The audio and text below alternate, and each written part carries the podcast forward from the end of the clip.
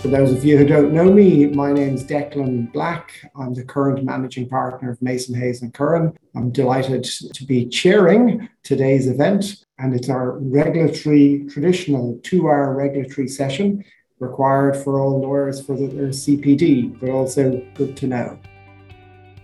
We have four topics to cover, so we're going to be joined by four MHC partners dealing with each of the topics.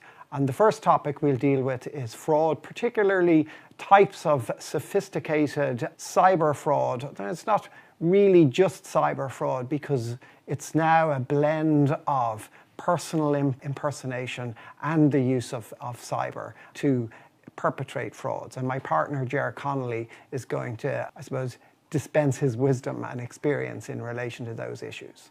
And then I'll be joined by my partner, Colin Monaghan, who will talk about uh, privilege. And after that, we'll switch up the seats and I'll be joined by my partner, Dara O'Shea, who will address sanctions. And last but not least, my partner, Catherine Allen, who will talk about conflicts. So we'll do it that way. And after we go through the first two um, interviewees, we'll take a break for audience Q&A then on the topic of fraud and privilege. And then when Dara and Catherine are done, we'll do audience Q&A uh, on um, the other topics. So Ger, you're first. So tell me, you're an employment lawyer. So how are you now involved in dealing uh, with fraud? And what are you seeing uh, from clients increasingly over the last 12 months? Yeah, thanks, Declan. Um, correct. I'm, I'm mostly an, I am an employment lawyer, and I would mostly be dealing with the employment aspects, such as the disciplining of employees or the investigation of how the issue have, has arose. But this area is very much an area that spans a number of departments. I would commonly work with people in the insurance department, in the banking department, in the litigation department to see can money be recovered either from directly from a bank or from an uh, uh, under an insurance policy. So there's a multifaceted area. In relation to myself, we've seen, I think, the concept of the savvy fraudster, you might, uh, which is commonly known as uh, fraudsters, who are very targeted and target not only the client, but the service providers and the professional services companies that they use. I think long are the gone are the days where you will receive an unsolicited email saying that you've inherited lots of money, and if you give over your bank account, you'll you'll you'll, you'll get uh, the windfall. So, can you give us some examples then of the more sophisticated frauds you're seeing? I, am going to give two two examples. One of which I have advised upon, and one which has been reported in the Law Society uh, annual report in 2019. Um, in the first one, it is very clear that the fraudsters had targeted individuals within the company, and it's more than likely they had read the annual reports and had searched the internet for various details about the company. And to explain, you know, at a very high level, in that the Irish managing director received an email which purported to be from his former colleague in, in the UK who had recently retired. Um, nothing unusual in that part, but it's interesting that the names were already familiar. So when it wasn't a random name, it was the name of the former managing director who was retained as a consultant. He was asked in the email whether he would help uh, finance a transaction and it was well known within the company that they're on a, a very aggressive, acquis- uh, very aggressive uh, acquisition trail. So, the so there was nothing unusual. The nothing unusual. Email, nothing that would arouse suspicion. Correct. And then where where where it got very unusual is that he informed the managing director that he would be contacted by the head of corporate of a large UK accountancy firm. And when you Google or you put the person in LinkedIn, the email purported to come from the UK accountancy firm. But it's only, and it's hindsight's a great thing because you can look at the emails. The email address was .com rather than .co.uk. And he was ultimately told that he would get a non-disclosure agreement from that UK accountancy firm which duly arrived and which he duly signed. Uh, he had no experience on non disclosure agreements, so he signed it and he felt that he could never disclose to other people within the organisation the correspondence that's, that, that, that ultimately transpired between the parties. So the way the fraudsters got him to buy into it was actually by sending him a non disclosure agreement. And that made him comfortable and also he kept it to himself. Correct. And ultimately, 1.6 million has left that organisation under four separate transactions. And when the, when the accounts department did have concerns, he was quite strong in that the non-disclosure agreement made it diffi- difficult for him to disclose um, the, the details of it. So what do we take out of it? We take out of it that it's very targeted, it's uh, very clever. Um, it's um, when you when you see the emails yourself, you look at them and say that is f- clever. While basic research was done by the individuals, such as googling and such as um, the granular detail of actually looking at what sort of email addresses were used or not. And I suppose the clever thing in this one was that the non-disclosure agreement did ultimately become his safety comfort, safety umbrella, which ultimately proved uh, his, his, downfall. His false safety. His, his false safety umbrella. So, so what happened then when the uh, fraud was eventually discovered, or how was it discovered? Ultimately, it was uh, the, the company's bank account ran extremely low, and it didn't have the funding um, to to keep transferring the, the money. Um, and it was spotted by um, the, the it was spotted internal by an internal by uh, by a, a, very junior person in accounts spotted. But at that stage, the 1.6 million had been transferred, um, and it's it, it's it's now never going to be to be recovered. What happens then, and this is why it's important for the in-house audience, is that lots of pressure goes on to in-house people to be, if you want to call it, give the direction that the company wants. And you end up having to do a number or make a number of very key decisions extremely quickly. Firstly, you go to the guards. There is the, the fraud squad, um, and they will, uh, they, will, they will step in very quickly. You have to go to your banks and see can you freeze your accounts and see can you freeze the account and seek to freeze an account in another jurisdiction. This was outside the EU, so we had to, had to seek to stop the money being transferred elsewhere. Um, you, and this is the chasing that this, this is the chasing to recover. And ultimately, what happened is you then make a very difficult decision of how do you do on an employment point of view, and where ultimately I, I, I give advice is that how do you investigate what has happened? Do you suspend employees? And effectively, how is you stress test the system to see was it a systems failure or was it just simply and sometimes it was just naivety within within the organisation itself. And I suppose the question must also arise: is was there an insider? Was and that's always the first thing is that people look at the um, is is there an insider? Um, generally, next the cases I have been involved in, the answer is no. What there has been is perhaps internal policies that have not been followed or a laziness associated with the policies. And what I mean by that, it, the fraudsters are aware that most internal systems would have a two, two, two stage approval. Either one person loads it onto the system, the next person approves it. Um, sometimes there's, what's frequently done in loads of, of, of, of business, there's a callback in, um, in, a, in, a, in, the, in, in, uh, in this, these situations. But you're assuming you're calling the right number. Um, and, and in the second case that was reported in the Law Society, where 98,000 euros was ultimately defrauded, is that the callback actually happened in that the solicitor did call the account and say, is that the right account? But he was calling the fraudster. Yeah. And someplace along the lines, the bank account details got changed from a Bank of Ireland account to an Ulster Bank account. And it was reported, and we're not privy to the full detail, that someone inadvertently hit a link and allowed the fraudster sit in the system and gather the data from it. So, what I think we're seeing extremely sophisticated fraud as opposed to you know just simple phishing. And, and just going back to the the sort of recovery mode, right, as as the crisis hits uh, in-house counsel. So, what should be done then in relation to insurers? So many many companies have fraud policies. And the fraud policy may or may not cover the situation, but there's a number of lessons we can take out of it in that the ba- a bank is well within its rights to say it is not the banking system that has failed, it is the internal procedure has failed. The wrong account was inputted. Now, there has been cases where a bank has ultimately been held liable, but it's it's it's very few and far between because it it depends on the type of bank account that, that's been used and the, the, the transactions that go through the accounts. But fraud policies are not the answer. They're not a, a, blanket that you will ultimately recover. In three of the transactions that we've advised upon this year, it is very unlikely that the fraud policy will cover it because they, and they, they believe that it, it's one of these exclusions that there has been no fault on the bank system. Okay. Um, but presumably it's prudent just to notify insurers. It's one of the things that you, you know, the, the, the first thing, uh, uh, guards first, so you can get your money second, and then notify your insurers. And when I say in that order, they're all a series of phone calls within the first hour of, of identifying when you have what is what you know what can be large scale fraud. Okay.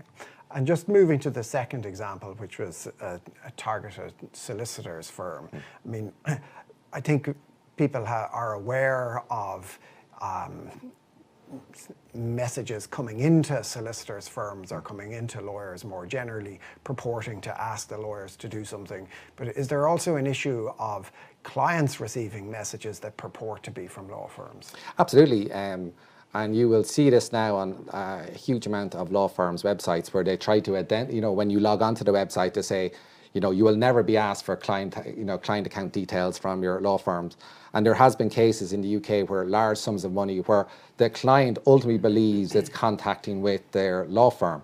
And again, it goes back to the level of detail that the fraudsters are prepared to commit to, in that it is more often or not they are accurate that it is actually your law firm.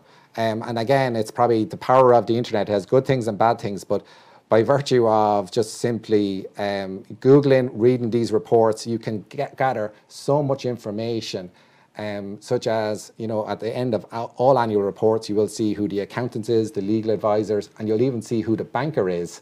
Um, and you can then construct an email which uh, can be a, a, very thoughtful or thought out email that will, um, I suppose, will make you read the email as opposed to just simply delete it. And if you're one of the things that we've that I have seen in these transactions is there has been an overuse of iPhones. And when you look at your iPhone, you read your emails, it never never shows you the full address. It just shows you Declan Black, it'll show you Ger Connolly. And therefore, I think what happens is when you're very busy, you're happier to hit forward and reply. And you can and it's usually that first email that has the snowball effect and you can trace back, if you want to call it, the point of entry of the transaction um, from a start. And it's usually someone that has rushed or hasn't given it due consideration.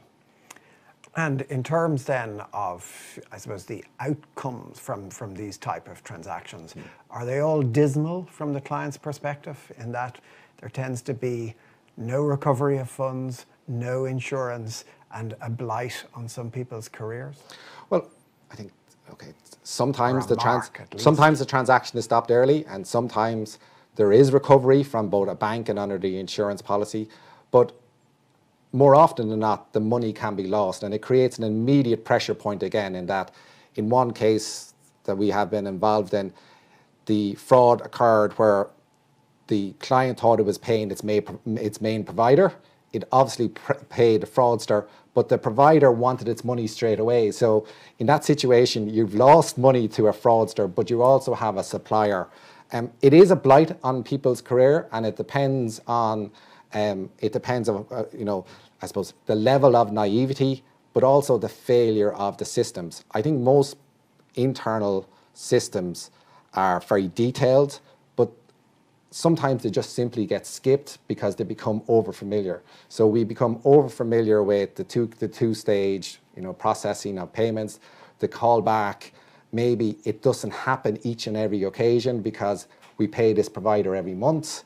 So we become slightly sl- sloppy, but ultimately, in the majority of cases that I have been involved in, the employees associated with the fraud, as in the, the internal employees, they usually either are dismissed following a, an investigation or some of them simply resign because trust and confidence, particularly in your accountancy division, or even if you're at a senior level, it is very difficult to repair when large sums have, have left the organization.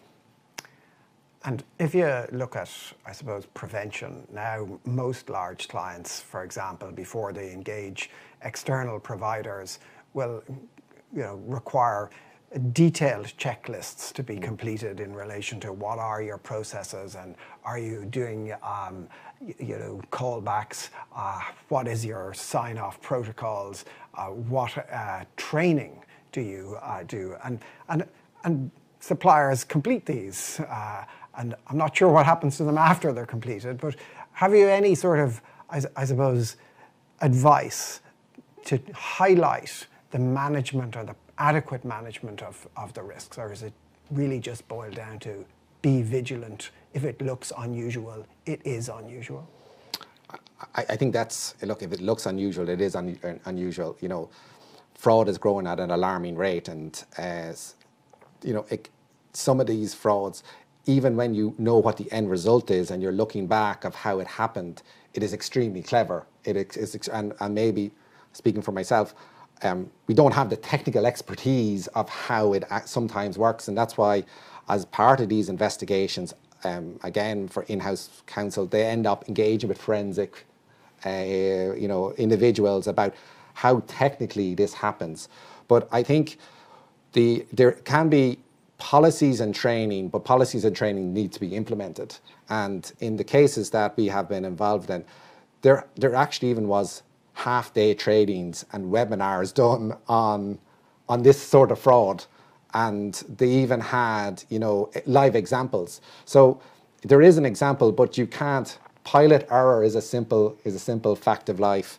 And i think what we have sometimes seen in the organization is that the fraud is targeted at a senior level it's very senior people tend se- to be the least compliant, I think sometimes. Or senior people believe that there is a safety net that the accounts is going to, your accounts department is ultimately going to spot it, and in a lot of these trans, uh, a lot of these uh, transactions or a lot of these cases, we have found that actually it's the senior person who gets, I suppose, duped but then becomes the driver. It's the person who's insisting. They override. They override and say, this has to be done. And of course, if you're a junior employee in the accounts department and you are loading these, these payments onto the system, uh, ultimately, um, you're, you're, we, have seen this where, and, and, part of the investigations where uh, the junior employees express that they're sometimes reluctant to bring it up. So I think policies are all very well, but I suppose if there was a more kind of open culture of speaking out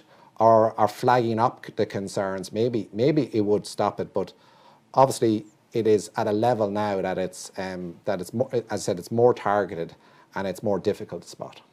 Okay, thank you very much, Chair. Um, we're going to change topics now, and um, we're going to look at legal privilege.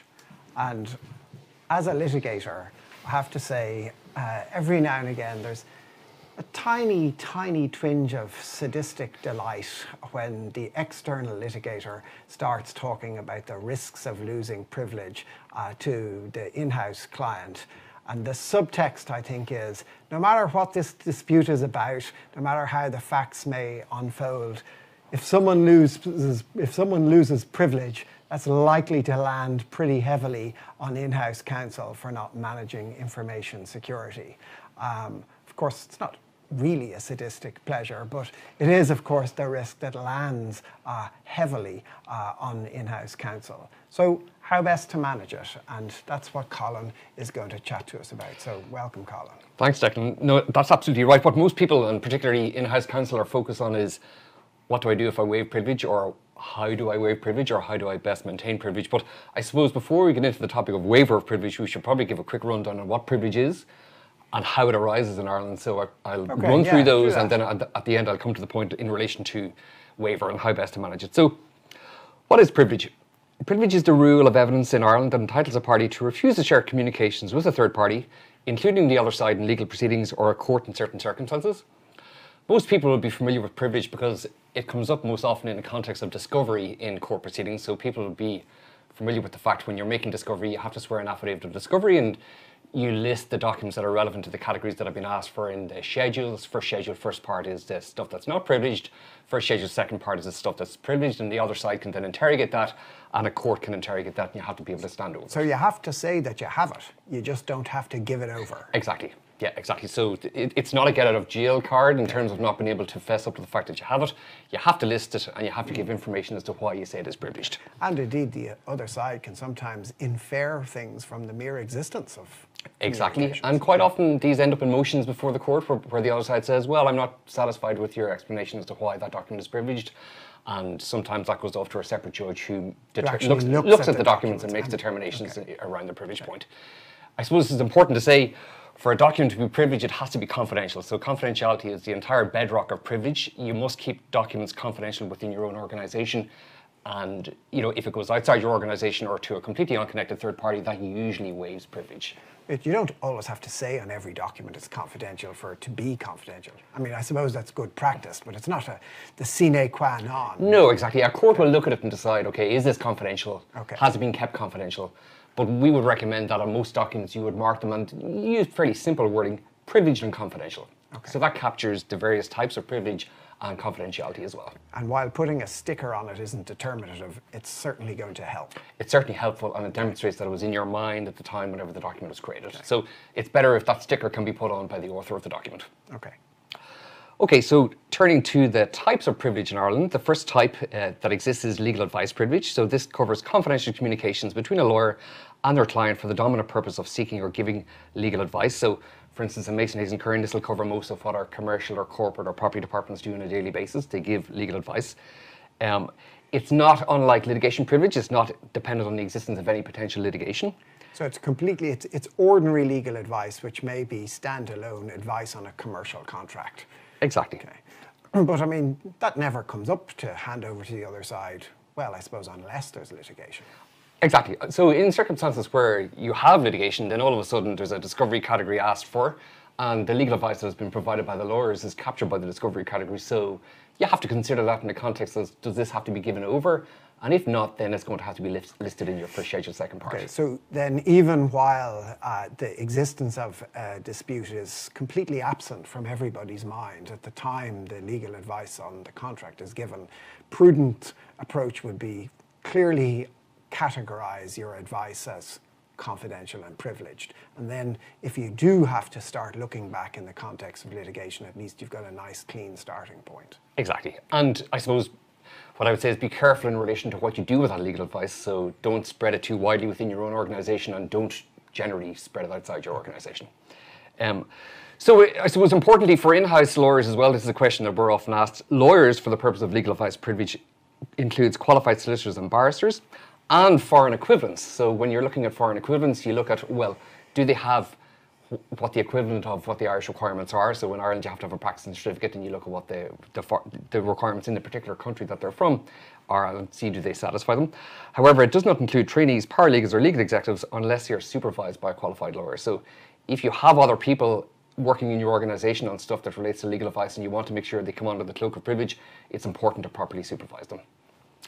Again, uh, this often happens communications given on a friendly basis so not in a professional capacity or where a, you know an actual engagement has been set up so mm. where people ring you up looking for you know ring up your friendly lawyer your lawyer who's a friend looking for a piece of free legal advice that may not be covered by privilege because the, the circumstances aren't there. But hey, but in-house counsel are constantly called by people in the business saying, "Can you just give me a quick steer on this?" Yeah, no. Well, I think that's fine because as regards in-house counsel, the formal relationship is there because they're working in the organisation, and the point of their employment with the organisation is to give the legal advice. I see. So that wrapper extends to those quick steer conversations or quick steer emails. Exactly. It's more so if you have a lawyer friend who you know you just ring up and you know you, you haven't set up the formal lawyer client relationship. So beware of friendly lawyers. Exactly.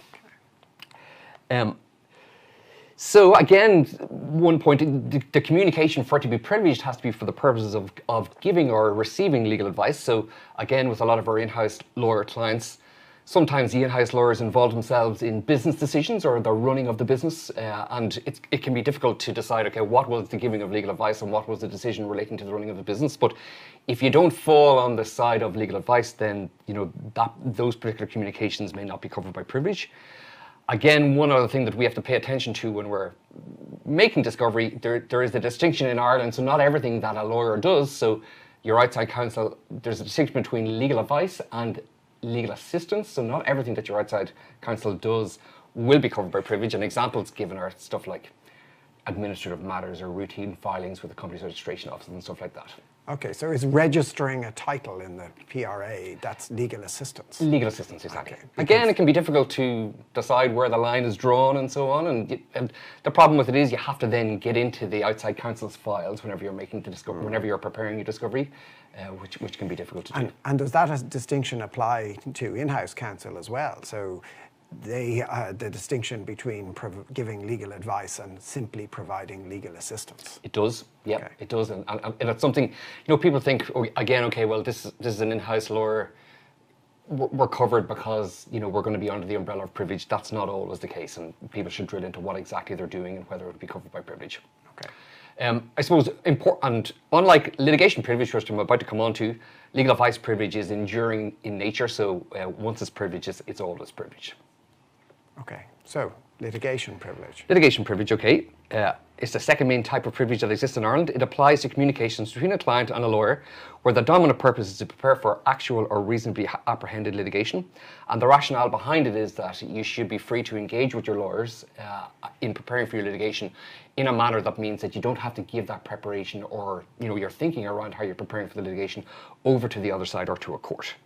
And I suppose importantly, again, in terms of lot of, a lot of the work that I do, uh, the term litigation is wider than just court proceedings or proceedings before the High Court. So it captures regulatory investigations and inquiries. So again, investi- inquiries by the Data Protection Commission, uh, you know, tribunals of inquiry, a lot of the stuff of what the central bank does.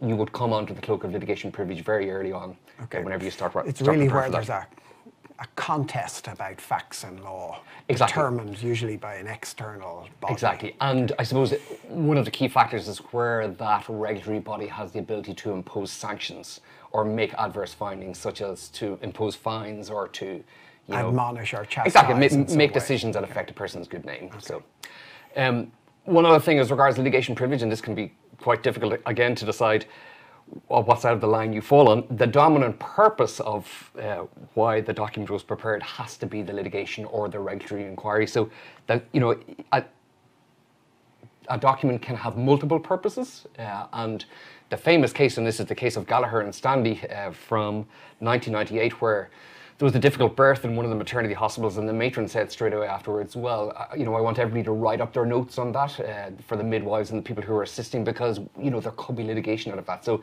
it clearly demonstrated that in her mind she anticipated proceedings So these, the argument was on the one side, these are just medical notes, they should be discovered, and on the other side, these aren't just medical notes, these are actually notes that were prepared thinking about the litigation that was going to happen. Exactly, exactly. So they wrote up the the notes. court decide? Well, they wrote up the notes. Uh, there was a claim brought, and the notes were sought. The hospital claimed privilege over them, and the court decided, yes, the litigation was one of the purposes because the matron had referenced it. However, it wasn't the dominant purpose. That the dominant purpose was the proper running of the hospital and keeping a proper record of what exactly had happened. Uh, so. It's a decision that I've always thought has been a little bit harsh, uh, you know, particularly given that the matron hadn't mentioned it at the time. But uh, it's, you know, it's Well, that's speaking like a defence lawyer. well, exactly. Well, exactly. But uh, so, but it does give rise to another interesting point, and that is that litigation privilege can be uh, enjoyed by a non-lawyer. So the uh, the author of the contested document doesn't have to be a lawyer. Yes. Whereas for legal advice privilege, it's almost always a lawyer's creation that starts the ball rolling, if I can put it that way. Yes, exactly. And this is it's for this reason that I much prefer litigation privilege to legal advice privilege because it is it's much wider and it's an umbrella that sits down over everything. So quite often whenever you're dealing with litigation before the courts or regulatory inquiries, you'd be engaging with third parties such as accountants or experts and so on, and the litigation privilege would cap- would capture all of the documentation and communications that they would prepare. Okay.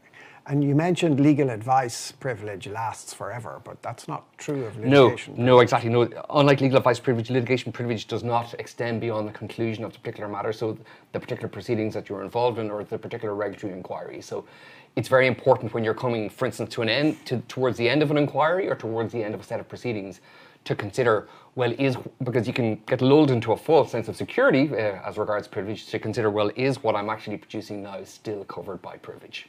I see. So the my God, we did well to avoid that one kind of communication should be carefully Exactly. thought through. Exactly, yeah. It- it- because it, it may need to be disclosed on a non-privileged basis in some separate set of proceedings. Okay. Yeah.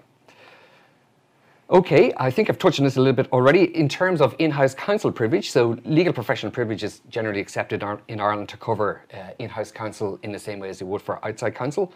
Um, as I mentioned, where an in-house lawyer is operating a commercial role as opposed to a legal role, privilege will not apply. Now, there is one exception, which is the Akzo Nobel case, uh, where the Court of Justice ruled that privilege doesn't apply to what in-house counsel do in the context of competition investigations by the European Commission. Uh, so that, to my mind, was a bit of an attack on the common law rules of privilege by the European courts. Uh, uh now, it has been taken in Ireland to be limited, limited to the confines of that particular of the case. competition field. Yes, exactly. But it is something that you need to be mindful of that the privilege protection for in-house counsel may not be as strong before the European courts as it is for outside counsel. So again, to take steps such as you know, try to involve outside counsel as much as possible in communication so that you can seek to rely on that if you need to. That's not just to generate fees. No.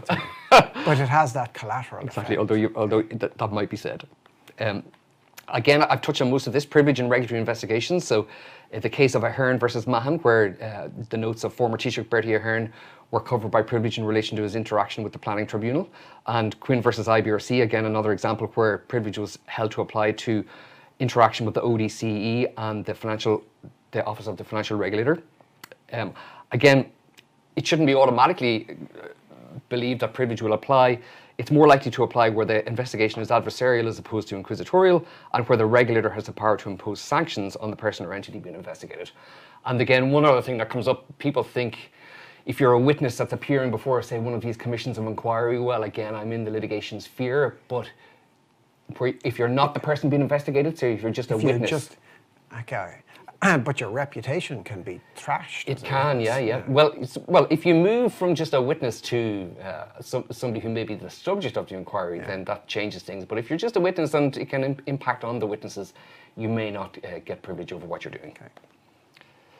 okay, which brings us to the topic that we discussed at the top, which is losing or waiving privilege. So the privilege belongs to the client and not to the lawyer. So really only the client can waive privilege. Privilege can be waived expressly or impliedly. Generally speaking, disclosing privileged material to an unconnected third party waives privilege. So as I mentioned at the start, confidentiality is the bedrock of privilege. So if a, a privileged document leaves your organization and spreads widely to unconnected third parties, that generally waives the privilege. And what if you uh, I suppose, send a, a, document governed by privilege accidentally to somebody else. Yes, actually, this is a very good point. And the courts have had an opportunity to look at that. So what they what they've said in relation to inadvertent uh, disclosure of privileged documents is, did the recipient realise that it was an inadvertent disclosure, and if they didn't, would a reasonable recipient have realised that it was an inadvertent disclosure? Okay, so it's uh, an objective test. Exactly, yeah. And if a reasonable recipient would have realised that, then that doesn't constitute a waiver uh, over the privilege. But this has happened before where, uh, you know, I received documents from the other side of proceedings totally accidentally, uh, you know, and I immediately realised there's no way that they could possibly have intended to send mm. these to me. So the, the, the privilege was maintained in those circumstances. Um, I suppose again, come back to our points. The labels that you put on documents are saying that you're not waiving privilege doesn't necessarily mean that the privilege is maintained. But it will help. It will help, certainly, yep. Deploying contents of privileged materials in pleadings obviously can lead to uh, the privilege being waived. Again, if you have a privileged document that you give to a regulator in the context of an inquiry, the disclosure of that privileged document to the regulator will generally mean that the privilege is waived. And just to sort of follow that through, if you send one document uh, to a regulator, you lose privilege over that document. But if that document refers to a series of conversations or communications, don't you really run the risk that the whole exchange? Yes, exactly. So you have to give real thought and consideration as to whether or not you're going to give a privileged document over to a regulator. And yeah. some regulators look for it because they say, well, you're supposed to be able to demonstrate compliance with all of these various requirements and therefore show me the document that demonstrates this compliance, and quite often in-house counsel or outside counsel will have fed into it, and it will contain legal advice. So that's something to, to, be considered carefully.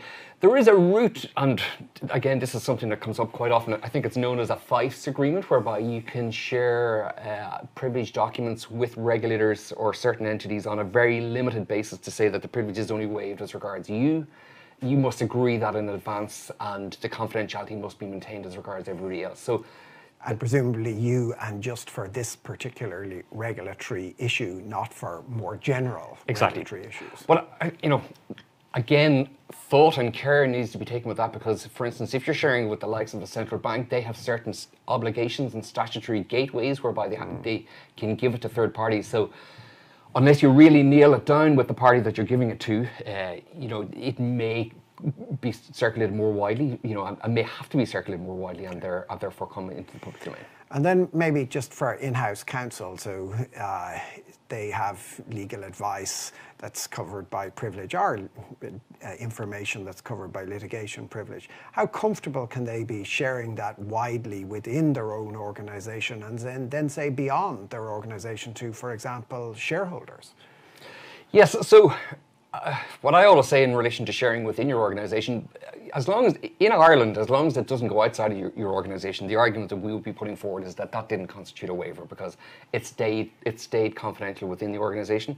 The situation is slightly more complicated in the UK because of the Three Rivers case, uh, which thankfully has yet to be followed, and I'm hoping will never be followed here. But basically, that has to be kept within a particular client unit that was tasked with getting the legal advice. But we mightn't go down that particular road today. If it, if it stays within your client organization, it should be fine. But what I always say is don't spread it too widely because that increases the risk that uh, it may be spread outside the organization. In relation to some people, such as shareholders, or say, for instance, your auditors or accountants, again, they're outside your organization, so normally that would constitute a waiver of the privilege that attaches to the document. However, there are circumstances that the courts have recognised you, you will need to be able to share privileged material with, for instance, your auditors on a base on the basis that doesn't waive the privilege that attaches to it. So that's what's called common interest privilege. A lot of people think common interest privilege is a standalone uh, strand of privilege. It, it's not. It's really just an extension of either legal advice privilege or litigation privilege. But it means that in some circumstances you can share the privileged material with, with third parties without waiving the privilege. And is it advisable in those circumstances to put some sort of short form agreement in place saying, I'm giving you this subject to common interest privilege, or you don't have to use that language, I'm giving you this, but I am not waiving privilege? Is that An agreement like that I would consider to be the gold standard. It's not okay. essential every time, but certainly if you have the time to put it in place and you think that the, the third party will, is, will, be happy to agree to it, then put that agreement in place which okay. specifically recognises the common interest uh, privilege. If you don't have the ability to do all of that, then I think in the a cover preamble, email, yes. yeah, in the cover email, say this has been this is privileged material that's been shared with you on a common interest privilege basis and doesn't constitute a waiver of the privilege. Again, that'll be helpful to you down the line if there's a dispute about it. Okay. Okay, so just to recap, I've got some uh, just issues to be mindful of generally in relation to privilege, in relation to uh, waiving privilege. I've touched on most of these already, so I'll speed through them. So Privilege is likely to be lost if advice is forwarded to an unconnected third party. Getting friendly advice from a lawyer without setting up a proper client relationship will mean that no privilege attaches to the communication. Getting legal advice from a third party who's not a qualified lawyer, and this happens quite often, such as from experts or accountants and so on, again, no privilege will arise. What you label it as isn't determinative, so labeling something as privileged doesn't automatically mean that the communication will be privileged. One other point that uh, we'll, we'll come back to quite often I notice with clients if, if they've gotten advice from a lawyer, an Irish qualified lawyer or an, or an English qualified lawyer, they believe that um, you know it, it, it's the country that the lawyer is from that uh, will determine it. So different different countries apply different privilege rules, so that's just something to be mindful of. I see. So if you're if you're litigating before Ireland, uh, you know the Irish rules will apply, but that's not always the case. And just to, we'll give, we're sort of giving away the answer yeah. to the poll question, but that's okay. Um, just to explore that, it's really the forum where the contest is happening that's going to exactly. determine. If you want to use a, a Latin term, it's the lex fori, uh, the, the, rules of the lex fori that will will apply. So if you're before the Irish courts, it's, and even if you're before the, the Irish courts on a, dis, a contractual dispute that, say, for instance, is governed by New York law, Yes. The Irish courts will still apply their own rules, procedural rules in relation to matters such as privilege and ev- the giving of evidence. Because so ultimately, privilege really is a subset of the law of evidence, which is a procedural matter. Exactly. Okay. Yeah. So simply because you've gotten the advice from the likes of yourself, if you think if you think that you're going to end up litigating, say, in Germany or France or some of the other civil law jurisdictions that don't have privilege, then that's something to be really mindful of in terms of what you do with your communications uh, and whether you'd be able to claim privilege over them. And just an, an, an adjacent question, I suppose. Uh, people talk about without prejudice privilege. Maybe you just explain that. Yeah, so without prejudice privilege, it, it, it's not a form of legal professional privilege. So without prejudice privilege is something that's recognised by the court whereby parties can interact with each other with a view to trying to reach a settlement of proceedings. So, uh, you know, you can engage and say, okay, look, we're going to try to sort this out. It's going to be clover, covered by the cloak of without prejudice privilege and any offer that we make to you in the event that we don't ultimately reach a settlement can't be disclosed to the court or to any third party. So it's certainly a useful means by which you can engage, and it's the means by which mediations normally happen on a without prejudice basis. And again, you know, if for instance some of those communications did have to be uh, listed as part of a discovery exercise, then you would be able to claim a privilege over them. Now, normally you wouldn't be that concerned about those because the other side will have will know about them and so on. Yeah. But certainly from, from the viewpoint of a court. But what I suppose sometimes arises is in without pre- in discussions that are uh, suggested or, or badged as without prejudice, representations of fact are made, and it transpires that they are not true. Yes, exactly. And the other thing that I see quite often is that um, with without prejudice privileges. people mark stuff without prejudice privilege and then think, okay, I'm free to say whatever I want. Yes. And in actual fact, there's no settlement offer in the communication at Yes. all. It's really just, I'm going to tell you what I really think. And that's something to be really careful of because we've had situations before where documents marked without prejudice have been deemed by the court not to be covered by without prejudice privilege because there was no genuine attempt in the document to reach a settlement or to put forward a settlement proposal. Uh, and after Dara, my partner Catherine Allen uh, will talk about uh, conflicts of interest, uh, where they exist, how you should, uh, I suppose, approach them uh, as an in house lawyer and engage with uh, external lawyers in that context. So, welcome, Dara and Catherine. Hey, Declan. Um, so, Dara, we're going to start with you, and I think the one thing that we can say about the sanctions regime is that it is not straightforward. That's correct. So basically, 2022 has become the year when sanctions advice basically has become a, an, expa- an exploding part of our practice. So pre- prior to 2022 and the, the imposition, the invasion by by Ukraine of Russia and the imposition of a lot of new measures and the expansion of existing measures by the EU in relation to Russia and Ukraine. Prior to that, it wasn't really a big area of our practice, but this year, due to the expansion of the regime, it has become an exploding area of the practice. Well, why don't you take us through the, I suppose, the framework of sanctions relating to the Russia-Ukraine conflict, uh, so that people understand, I suppose, the basic sources of the law. So the first thing we did when we started getting deluged with queries on this back in February was basically to, to go to the sources, go to the law, and try to work out what the framework was. Where were the sources of law that we needed to be concerned about, and to break it down and to set out the framework for ourselves. So, we have it on screen now. Yeah.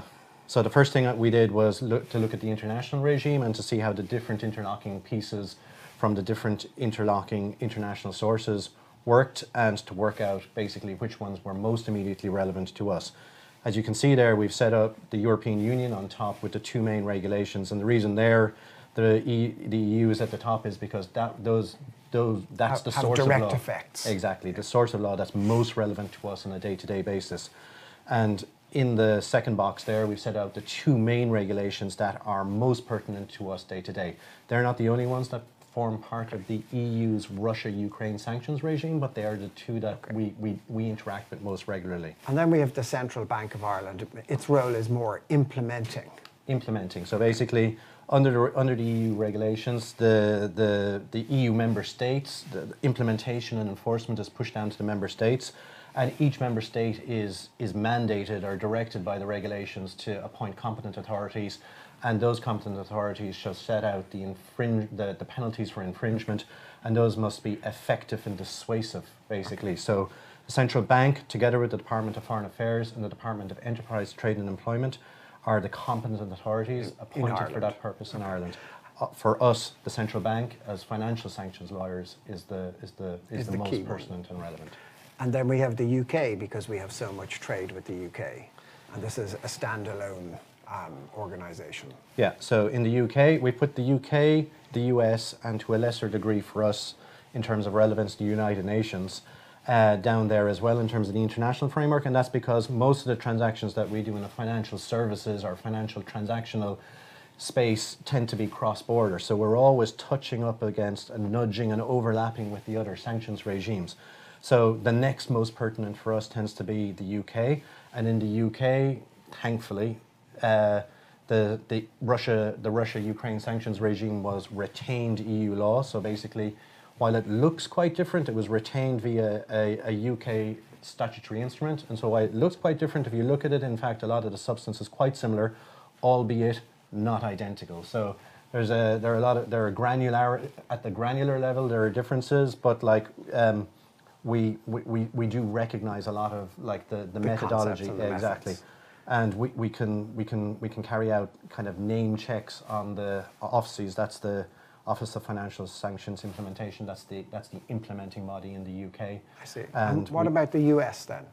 the US, we, we, we, we don't go near the substance of the US sanctions regulations. We will carry out for clients if they're asking uh, name checks because they have a very good search function. But in terms of the substance, stay away from the US sanctions. Don't, don't, don't, don't make any mistake around your ability to give a steer or whatever in relation to those. And Right. if you want a derogation in the US, you need to get a, a big US Specialist Washington firm. Yeah. Okay.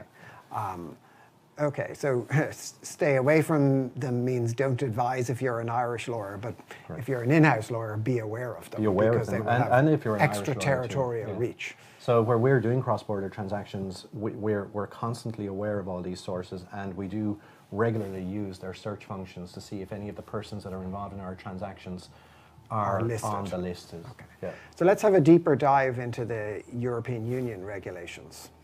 So we put up there. So once we once we'd kind of once we'd gotten a handle on what we thought were the international sources, then we we, we, we took it a step down and our step nearer to us in terms of our day-to-day practice into the into the EU regulations, and we we we set about discovering for ourselves what the EU framework was in relation to Russia, Ukraine, and Belarusian sanctions.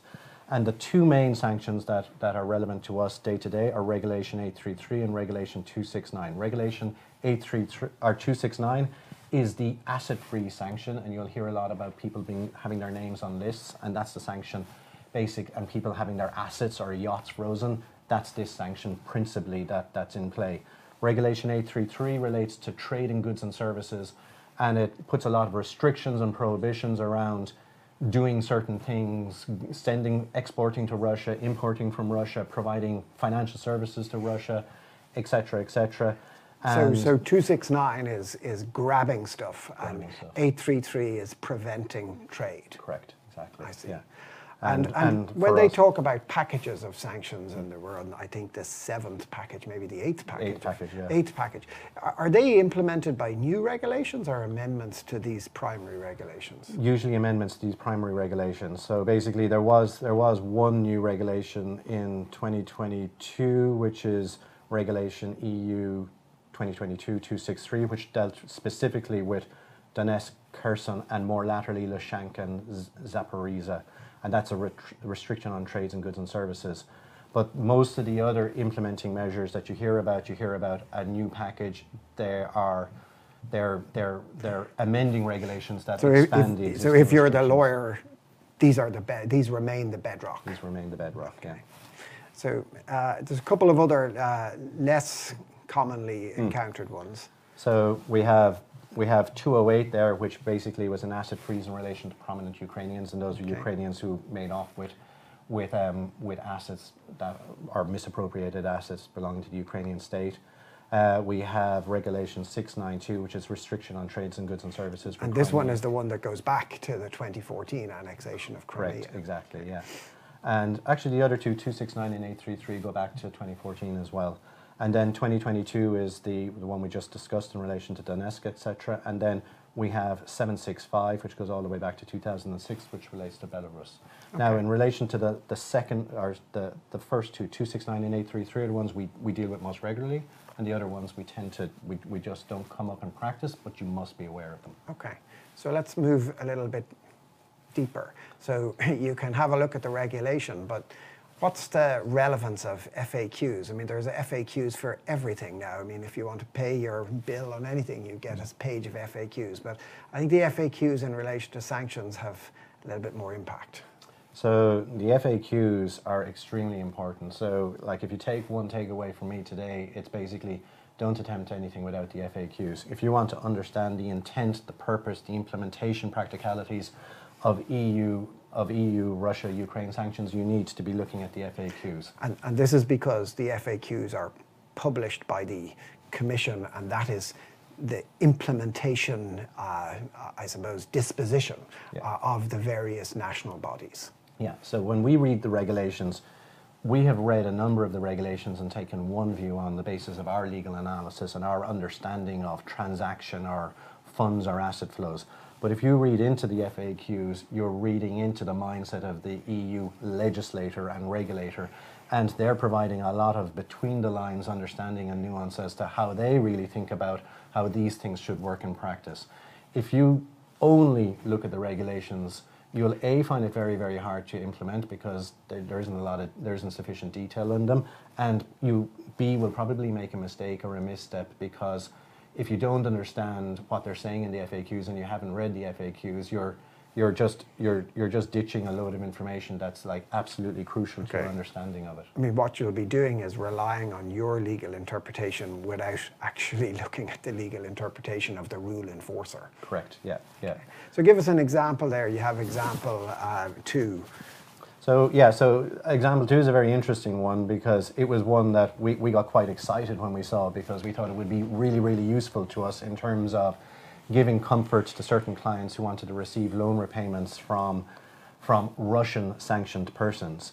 And this this this example is is one of the FAQs. It's one of the FAQs in relation to regulation 269 and it basically says that if you're in a derivatives contract and you're a non-listed person and you're in a derivatives contract with a listed person, are you entitled or are you permitted to receive collateral from that listed person in the event that they owe you or they should send you collateral Under the terms of under the the terms of the contract. contract. And what it says is, yes, you are. And in fact, if you don't receive the, the collateral, you're in fact allowing them to retain something, and they're, and allowing them to retain something is in fact giving them an economic resource, which is something that's prohibited by the regulation because they are a listed person. And I suppose it's worth when you, you look at it that way in, in going back to what are sanctions. They're an instrument of foreign policy to try and compel countries to do things. Yes. Yeah. And therefore, the, the, the lens through which the enforcing bodies look at it is they think, well, who's benefiting? Is the sanctioned party benefiting or is a non sanctioned party benefiting? Is that really the. It's probably not all of it, but that, well, it's definitely it's definitely a fundamental part of it. So basically, because if you look at Regulation two six nine, and one of the one of the key things is don't give that person on the list any any funds or economic resources. So they're basically saying don't give them any benefit. Don't don't flow benefit from you to them. So yeah, so like it is actually a very big part of it. And if you look at Regulation eight three three, which relates to the, the, the financial services element, it's all about, in certain circumstances, not providing them with specific circum- services and specific Which they could use. Which they could use. So it's not really meant to be stopping them paying money back to you as a non-designated party, but sometimes that can happen. Sometimes that can happen, and this is the issue with the FAQs too. The, like we do have a client who has a lot of Russian exposures and was looking to unwind all those Russian exposures, and that was a very important thing for them. And we might come to that detailed example mm. later, but maybe just keep going through the keep going through here. Yeah. So we thought this one we thought this one was great because it basically it it clarified a very important point for us, which was that if you allow them to retain something that they should that they would have otherwise given you, you're actually giving them a benefit Yes. or a resource or an economic benefit. So And this is just a little picture of the key sanctions and what it looks like. I think that's Mr. Abramovich's name there as a listed person. So the structure of the regulations, it's really, there's a prohibition on doing things for against listed entities and that are legal and natural persons. So it's a really a list-based system in the old-fashioned way. Yeah, so under the asset freezing regulation, which is 269, it's basically there's a very big list at, at the back, and you'll hear about people having their names added to the list. And Annex 1 is where the list is, and there are currently 1,267 individuals on that list and 121 entities. We've included, I've included here Roman Abramovich's entry, and that basically sets out the fact that he's the listed person, also sets out some, some personal details, yeah. and then also a reasoning as to why he has been added. And the reason he's been added is because he is he has got a close relationship with Vladimir Putin, and that allows him to extract benefits from The Russian state. From the Russian state. Okay, all right. Let's have a look more deeply then. Okay. So, who must observe the sanctions? So the both both both both 269 and 833 have specific clauses setting out who must obey the, who must obey the sanctions and basically a key key takeaway for anybody who's an EU person or an EU company or an EU national essentially is that you must obey the sanctions and you must obey them no matter where you are in the world. So basically you can't as an EU national or an EU in- incorporated entity you can't avoid the sanctions basically by doing stuff in other parts of the world. You must behave while you're in other parts of the world as if you like in compliance with the EU sanctions. So you can't use your Jakarta-based subsidiary to evade EU sanctions. No.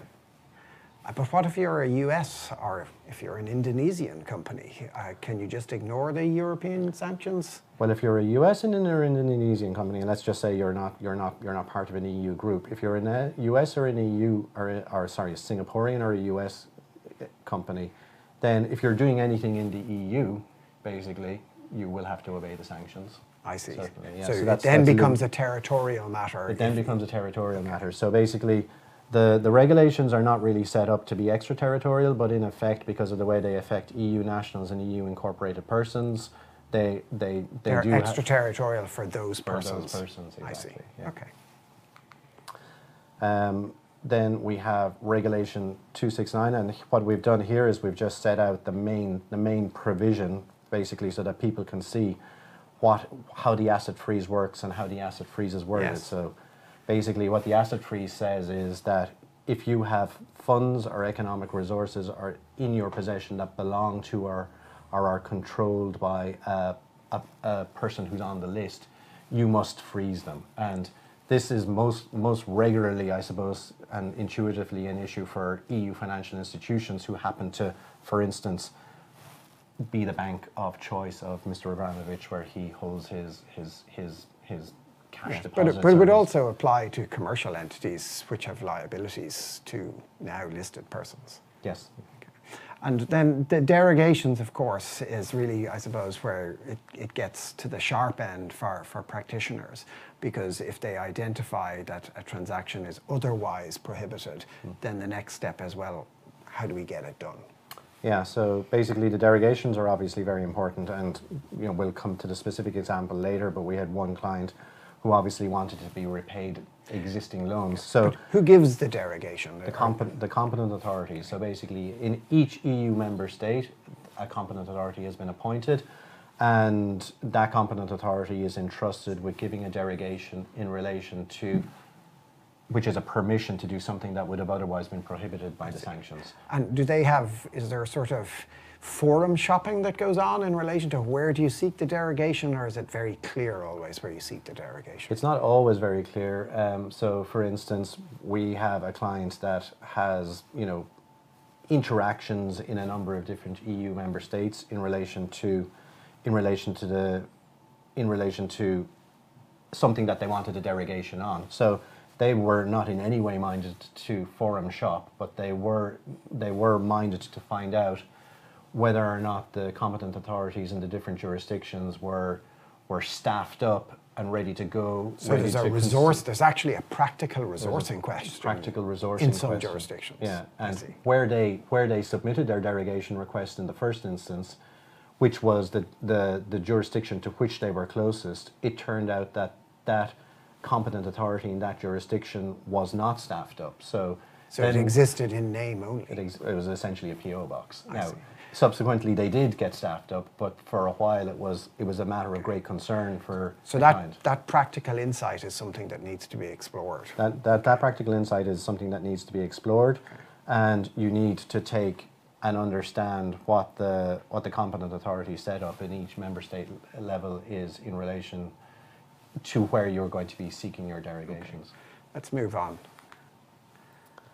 So this, what this is, is basically if Mr. Abramovich is on the list, then basically it doesn't stop essentially with Mr. Abramovich. The the sanctions and the, the asset freezing sanction will actually ex, you know reach down into any entities that he owns Yeah. or that he controls. So So that's, uh, I mean, we're all familiar with the issues of own and control as it relates to shareholders uh, and, and corporates. So um, is it, it's very specifically identified or is it just analogous? So basically, in relation to ownership, it's that the test for that is reasonably straightforward. It's over 50% of a proprietary rights or shareholding generally. Um, and then in relation to control, the EU sets out kind of detailed criteria, which we'll just put up there, which, which is like a de facto analysis in relation to his in effect or its in effect control of the other entities, which, which may or may not be, be, be affected by him being on the list, essentially. And in certain cases, that's rebuttable, but generally speaking, if Mr. Abramovich, to use that name, owns or controls a company, then you must treat that company as if it is, in terms of your The freezing. sanctions, yeah, it's Mr. Abramovich. Exactly. And these uh, criteria, I mean, they seem to be fairly sort of grounded in rights. Does the person actually have the right?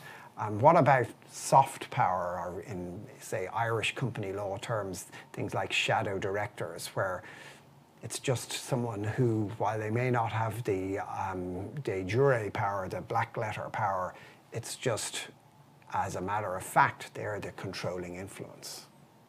If they are, as a matter of fact, the controlling influence and that is discoverable, um, then I think that would essentially control it, and that would be giving me significant pause. And essentially, you know, Because there are, there are anti-avoidance measures as there well. are anti-avoidance measures, and stepping somebody out into a into a into a de facto but non de jure situation basically doesn't doesn't doesn't It raises the- red flags anyway. It definitely raises Yeah. red flags. Yeah. Okay, all right. Um, Well, I love this slide because I think if any slide indicates the complexity of the sanctions regime, it's this one, right? Uh, we won't go through it all, but maybe just tell us what it is and people can look at it if it's their bag. Okay, so I, I'd just like to to uh, to apologise to the viewers at home because the, the, the, the writing is very small, and I did get in trouble earlier on for, for jamming so much text onto a slide. It was probably a breach of people's human rights. But what, what why I have all this text here is basically to to illustrate how in Regulation 833, which is the, the restrictions on on trade and trade in goods and services uh, regulation. So Article Five is is the is the main regulation and re, is the main article in Regulation 833 where the financial services prohibitions and restrictions are set out. And as you can see, there are all these different sub articles that basically iterate different financial services and different financial relationships that are in some ways prohibited or restricted by the overall regulation. And if you're doing a financial transaction with a Russian person, then it's not just a bit like this is different to 269 where you have a whole na- load of names on the list. If you're doing a, a transaction with uh, This which is what you do, nexus, not who you do it it's with. all about what you do. So you need to break down your transaction and, and understand its different layers and elements and its different interactions with the, the Russian nexus essentially and and to try to discover whether or not your, your transaction is in fact prohibited or not. So we have everything on there. It's it's on there at 5H for instance you can see SWIFT at 5F you can see restrictions in relation to providing banknotes. Um, at 5.5 you can see that there's a listing restriction. Um, at 5 5AA, there are certain state owned or controlled enterprises on whom there's an absolute transaction ban. Um, then there's also at 5b restrictions in relation Okay. to accepting deposits. So I won't go on because But anyway, there's a lot to navigate. There's a lot to navigate. If you're looking at a service, and the issue is what is the service you're providing, not to whom are you providing it. the, uh, like there's what and to whom. What and to whom, both. Yeah, yeah, okay. yeah, so- okay, we'll move past that slide then. So what we have here in the next slide is regulate the, the anti-avoidance mechanism or the anti-avoidance provision regulation 269 and the anti-avoidance regulation in 833. And you can see that those are just really broadly worded and basically they're saying look you can't set out to do something that you that will have the aim or the intent Yeah. or the objective of avoiding what's intended by the by the restrictions. Yes. So- So then, I suppose the legal advice point uh, of that is that it's it's very important. Uh, I suppose when f- framing your approach to an issue, that the objective is to comply with the regulations, not to circumvent the regulations. Correct. Yes. Yeah. So So this is a little picture, I suppose, of what you, what you have to do when you're actually doing some of the searches. Yeah. So w- when we were when we were discussing the framework earlier on and how we like how we spent like our initial task or objective was to break down the EU, the EU's regulatory framework to understand what regulations were were relevant to us. Part of part of what attended or went with that process was basically trying to work out because the EU's websites are Byzantine and huge and extensive. Was trying to understand which websites. Where do you go? Where do we go? Basically, what's what's our entry point into Yes. this? And that's what So we kept if saying someone finds themselves on this page, they're in the right place. If somebody find, and that's why we've put it up there. Okay. And I also I owe a debt of I owe a debt of gratitude to our partner, Pa- our Paul Egan, as well in this regard, because he, he he pointed us in the right direction on this.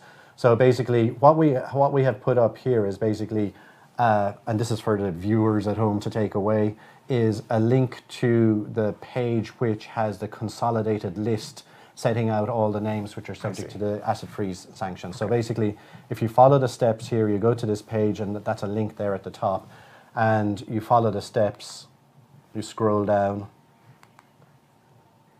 I see. This is you see the arrows come up there, basically. Yeah. So that's the consolidated list. And then if you click there, this will come up and you can download it on a PDF, which is the consolidated list of names. And you can, if you check the functionality, just check the functionality, you can do a name search then on this to see whether or not any of the people that are coming up on your transaction who you suspect or have an apprehension may have a, have a Russian nexus are on the asset freeze uh, list. Okay. And we might, I suppose, in conclusion, have a look at the example that you were going to give in relation to um, uh, a, a bank located in another EU member state. So yeah, so we've a we've a client that is a financial institution. It's located in another member state. It has a nexus with Ireland. So in the context of that nexus, we've been providing them with advice for a number of years in relation to basically certain EU regulations to their treasury team, essentially. So they came to us earlier in the year and they said, look, we have a lot of Russian exposures and we're looking to in a proper and regulated and legal way unwind those exposures because in fact a lot of the, the borrowers that we have in Russia have come to us to say look we're we, we, we accept that our, our commercial relationship is not tenable anymore and we're we're, go, we're, we're, We're going to going to running into- repay our obligations. yeah, and they, they, they, were, they were concerned about that from their own ability to pay from Russia due to Russian capital controls and counter sanctions, and also in relation to the EU end of things as well. So they wanted to basically repay our client. And we set about trying to understand whether or not that was possible under the, the, the asset freezing regulation because. And here, here you're suggesting that someone who's obliged to make a repayment to an EU domiciled entity wants to make an early repayment, hmm. and you're saying that actually there were concerns about that. Yeah, so we, we, we dealt with the question originally when it came in, and we said that actually, so they had their, their borrower had been added to the asset freeze list, so it was on 269, and they said, well, can we get repaid? Can we accept the repayment from them into our EU based euro account? And we said, in the first instance, we said, we don't see any issue with that because once you receive the money into your account, it'll be your money, it won't be their money anymore. Or it'll Um, be a debt from whatever the bank is Correct. to you. It'll Yeah, belong yeah, to that yeah, bank and, you know, they'll owe you the money. In fact, the payer, which is the borrower, won't have any more rights in that money, into that money and can't get that money back whatsoever. And in fact, if you allowed them to retain the money and to not accept the payment, It'll you're in fact giving, to you're giving them a benefit. You're giving them an economic resource by not getting repaid. But then, when we started digging into the FAQs, we became decidedly uncomfortable with that analysis just on its own. And there were a number of FAQs, and if anybody is out there and wants to know the number of the FAQs, it's in relation to the asset freezing uh, uh, regulation. It's FAQ 12 and FAQ 19. Um, those two FAQs basically gave us big pause because one of those FAQs basically says every asset that is going to or coming from the asset freeze target must be must be frozen. So our concern was that by accepting the payment it would be a breach of sanctions. Our concern was that if we accepted the payment we'd at the very least we'd have to freeze it or that the bank receiving it would freeze it And that it would sit in limbo. and that it would sit in limbo. So, So, so the prudent course was to actually seek a derogation. And then next question was, well, from whom? The prudent course was to accept uh, was definitely to seek the derogation. And that was because we wanted to stay on side with the regulators and not end up with our money frozen in the recipient bank.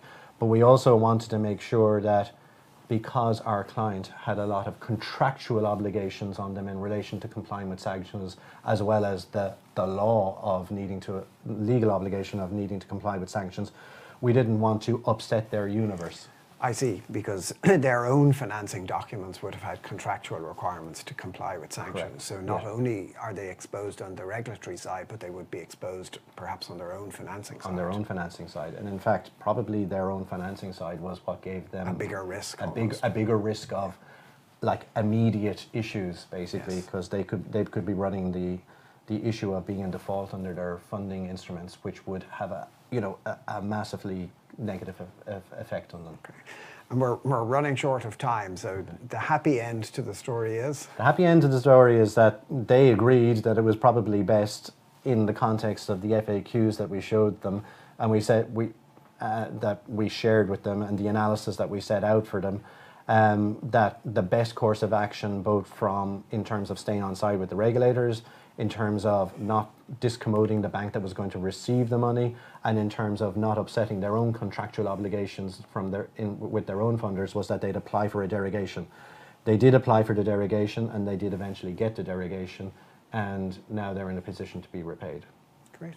Well, thank you very much, Dara. Um, plenty of uh, food for thought there for everyone. Uh, obviously, you'll get all the slides, so you can look at all those regulations uh, at, at your leisure.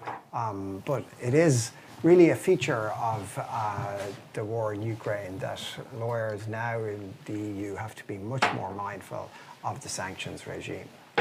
I'm now joined by my partner Catherine Allen, who is going to take the anchor leg of the relay um, and talk to us about uh, conflicts of interest. So, welcome, Catherine. Thanks very much, Declan. Um, so, I suppose this is a very disarmingly simple question, but uh, if you're an in house lawyer, what sort of questions should you be asking your external law firm to ensure that there's no conflict of interest?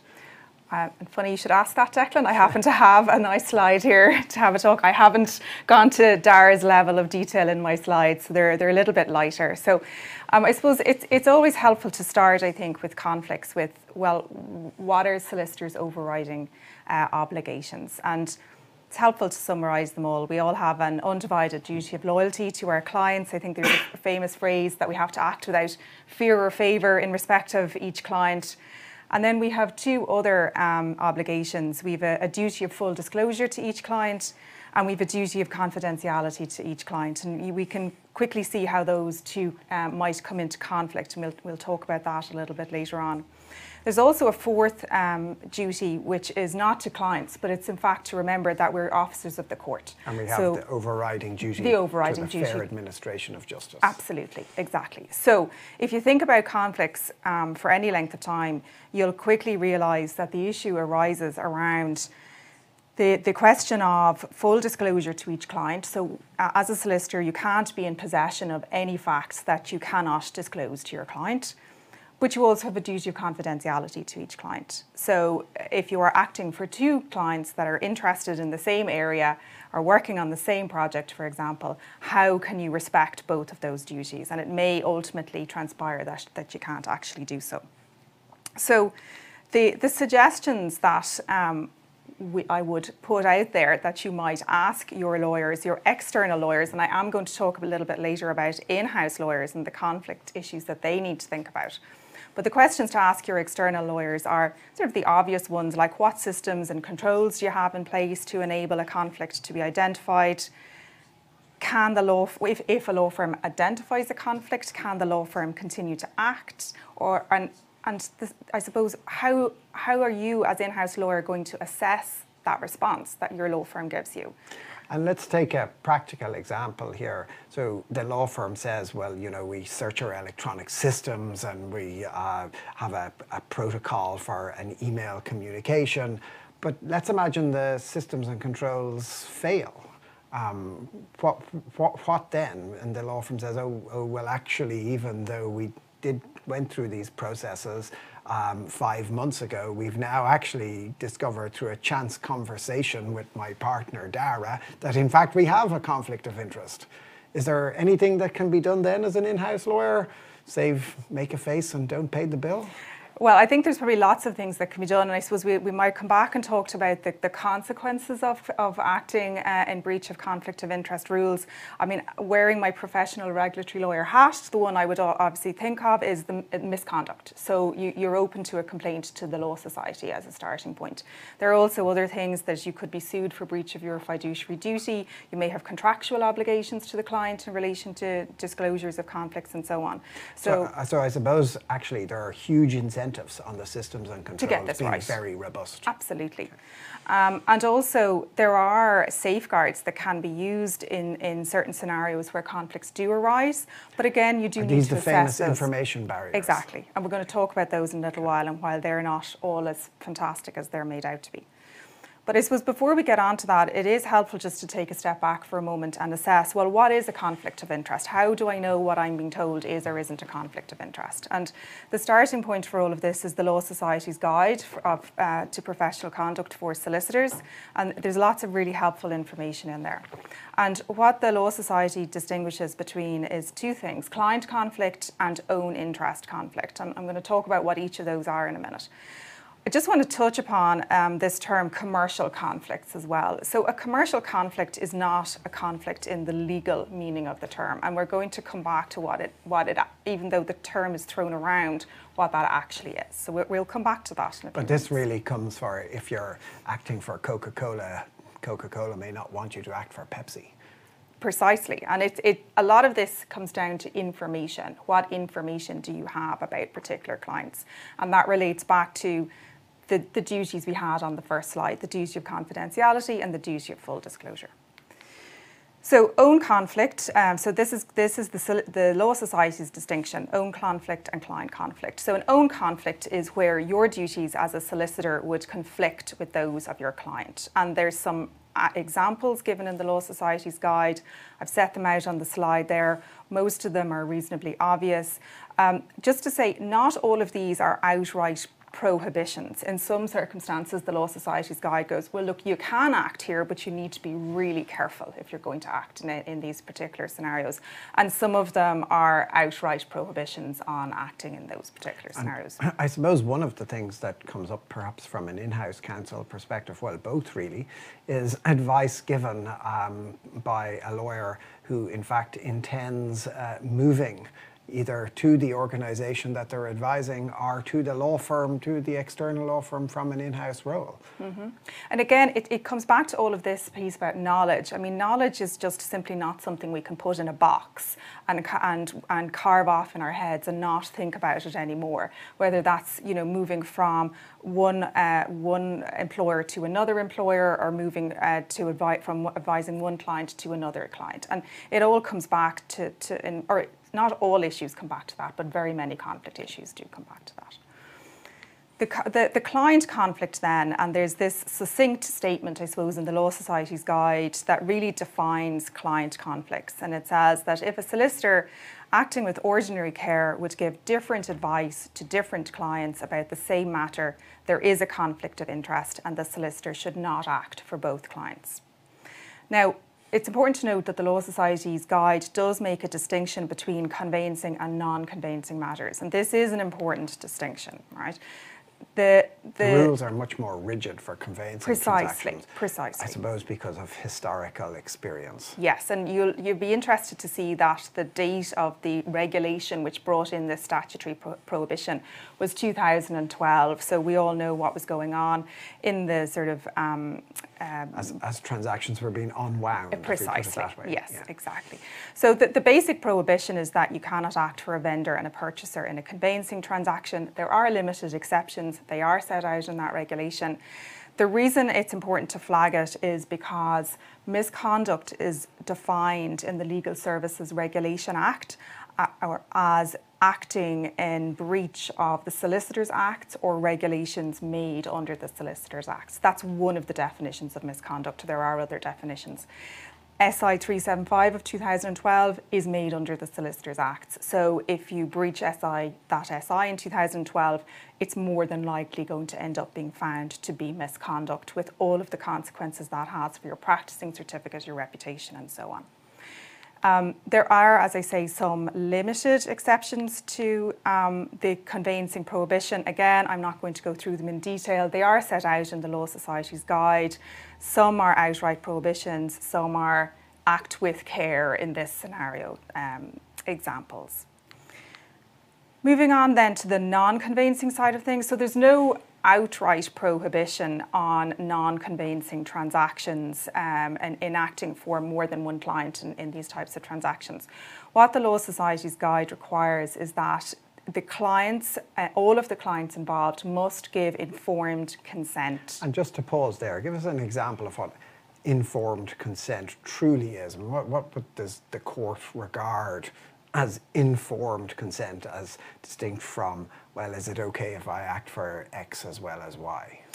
I suppose um, the client must understand that there's a potential conflict. So there, there's always a bit of, if these issues arise, a bit of a, a, a dance around you know, disclosing to one client that you act for another client and all of those pieces. But once all of the clients know that there is this issue on the table, they then must know and understand, and this is what the Law Society's guide said, that the solicitor may not be able to advise each client as fully as that solicitor would if that solicitor did not act for both parties. So that's kind of the key piece to the informed consent.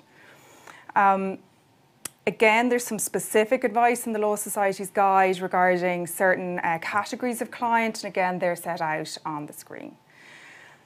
And clients with conflicting roles, might that be, you know, a client who is uh, say, an executive in an organisation, but also a pension trustee or something. Exactly, like that. that's precisely it. And I mean, we had it, I think, in one of the questions earlier on to Colin about identifying who your client is and so on. This feeds into that as well. It is very important to understand who your client is and what hat they're wearing in a particular context yes. when you're giving them advice. Because if they're wearing two different hats, you may well not be, be able to give them advice in respect of both of those roles. So I said I'd touch on commercial conflicts, and I should have conflicts here in inverted commas in the title to the slide because they are not conflicts in the true sense of the word, in the sense meant by the Law Society's guide. If they are conflicts in that sense, then you go back to the preceding slides and deal with it in that way. Commercial conflicts are essentially where you have a relationship issue. Precisely what you uh, said earlier, Declan. This is you, you act for Coca Cola and they say you can't act for Pepsi. Um, if, and if, very often these are now documented in service agreements absolutely. between law firms and clients. Yeah, absolutely. And I suppose whether you want to um, um, and that's a eh, matter of commercial bargaining. It's a matter of commercial bargaining and whatever what each of the clients will accept in particular circumstances. I suppose I'd, I'd just um, flag the, the caution there is where where your law or external law firm might be trying to say, look, this is absolutely fine. There's no problem with us acting for both of these clients in this particular sector. It may well be fine, and indeed that is very much how um, lawyers build up expertise in particular areas. They, they know the territory, they've worked in the area, they know all of the issues that are coming up for clients in that yeah. area. So it can be very important that the that the lawyers it can actually be a it, benefit. It can actually be a benefit. Expertise. Precisely. But it's just to remember the knowledge is power piece. We can't put that confidential information that we have in our heads back in a box.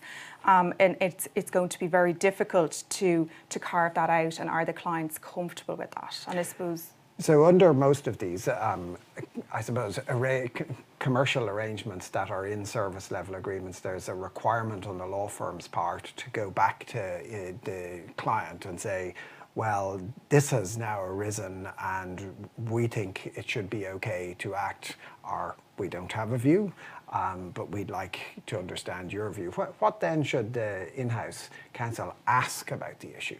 I suppose first they want to test that there isn't actually a conflict of yes. interest. So that's the first point. And then it comes back down to the, the commercial relationship piece.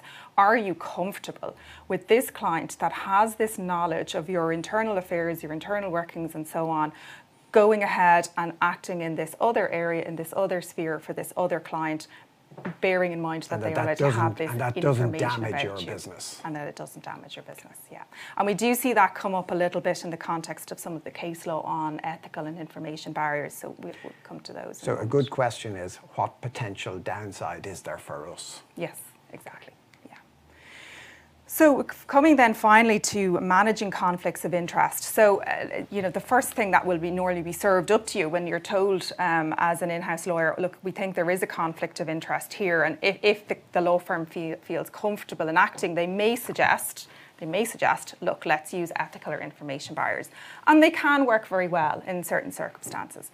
I suppose all I wanted to point out, I'm not, we don't have time to go th- through the three cases I've listed there in detail, but just to say, they go, as you can see, they range from 1998 to 2014. And in all three cases, the courts found that the ethical or information barriers that had been put into place by the firms concerned were not sufficient and did not sufficiently protect the client's interests. So they are not a magic bullet. They do not solve everyone's problems.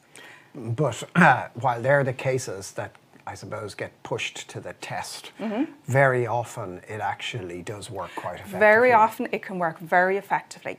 But the important thing is that they have to be effective information or ethical barriers. You can't just put some makeshift thing in place and cross your fingers and hope it'll work. And, it, and similarly for in-house lawyers, you really need to ask the questions of your external lawyers in relation to their information barriers. What do they actually mean? Do they stand up to scrutiny. And the difficulty in all of those cases was that the information barriers put in place did not stand up to scrutiny there wasn't a problem with information barriers in the first mm. place. It was the fact that they simply weren't robust enough. Actually, in the last case, it was the, it was not because they weren't robust enough, but they but they hadn't been put in place in sufficient time, early enough in the particular transaction to ensure that there was no crossover of or information no or no risk. Yeah. It's not even the actual crossover, it's the it's risk. the risk, precisely. There's a couple of other ways of managing conflicts of interest. Some of them are things like limiting retainers, so you're going to you're only going to advise on certain aspects of the transaction or issues and not on anything else that gives rise to the conflict. You may also um, use independent advice on certain aspects of the transaction. Again, they sort of have to be taken on a case by case basis as to whether they'll they'll work out. So that's all I wanted to say really in terms of the, the, the, the brief overview of the law of conflicts of interest. Great. Okay. Well, thank you, Catherine. Thanks, Dara.